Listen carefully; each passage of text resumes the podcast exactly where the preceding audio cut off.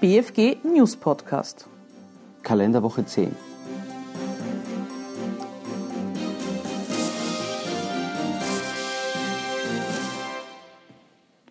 Kosten einer Gehsteigerrichtung keine außergewöhnliche Belastung.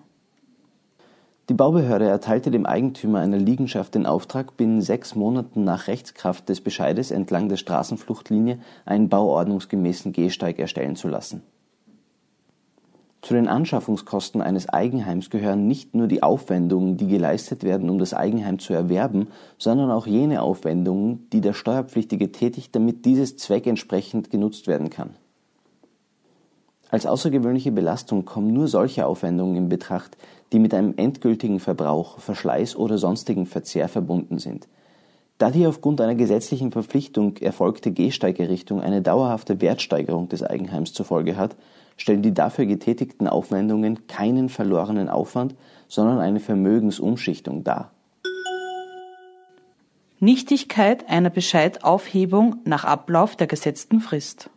Abstellung eines Vorlageantrages nach der Beschwerdevorentscheidung können Abgabenbehörden beim Verwaltungsgericht mit Bescheidbeschwerde angefochtene Bescheide weder abändern noch aufheben.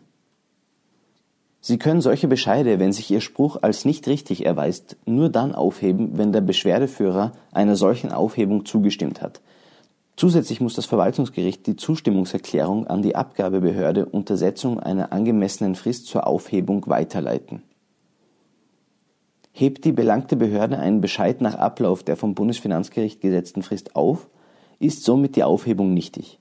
Die Entscheidungspflicht geht wieder auf das Bundesfinanzgericht über. Investitionsbedingter Gewinnfreibetrag nach Verfahrenswiederaufnahme. Bei späterer Rechtskraftdurchbrechung und Gewinnerhöhung, zum Beispiel im Falle einer Verfahrenswiederaufnahme aufgrund von Feststellungen bei einer Außenprüfung, kann vom Betrag der Gewinnerhöhung ein investitionsbedingter Gewinnfreibetrag geltend gemacht werden. Hätte der Gesetzgeber gewollt, dass eine Antragstellung oder Berichtigung des Verzichtes nur bis zum Eintritt der erstmaligen Rechtskraft des betreffenden Einkommensteuerbescheides zulässig sein soll, so wäre es ihm unbenommen gewesen, den Gesetzestext entsprechend zu formulieren.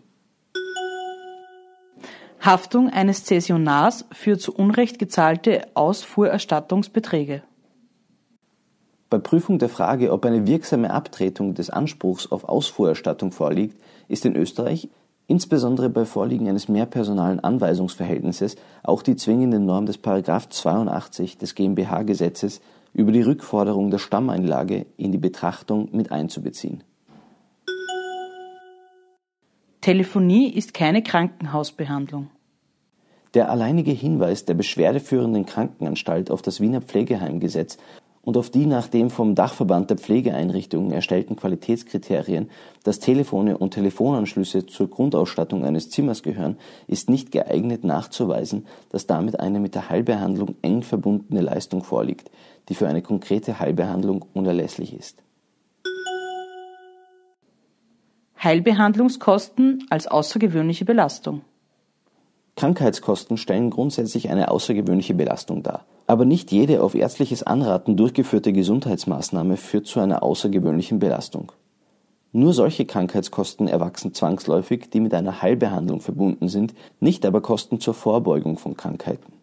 Da die getätigten Maßnahmen nachweislich zur Heilung oder Linderung der Krankheiten notwendig sein müssen, wird für die Anerkennung der entsprechenden Aufwendungen als Nachweis jedenfalls eine ärztliche Verordnung gefordert, aus der sich die medizinische Notwendigkeit der betroffenen Maßnahmen klar ergibt und die noch vor Beginn der Behandlungsleistung zu erfolgen hat.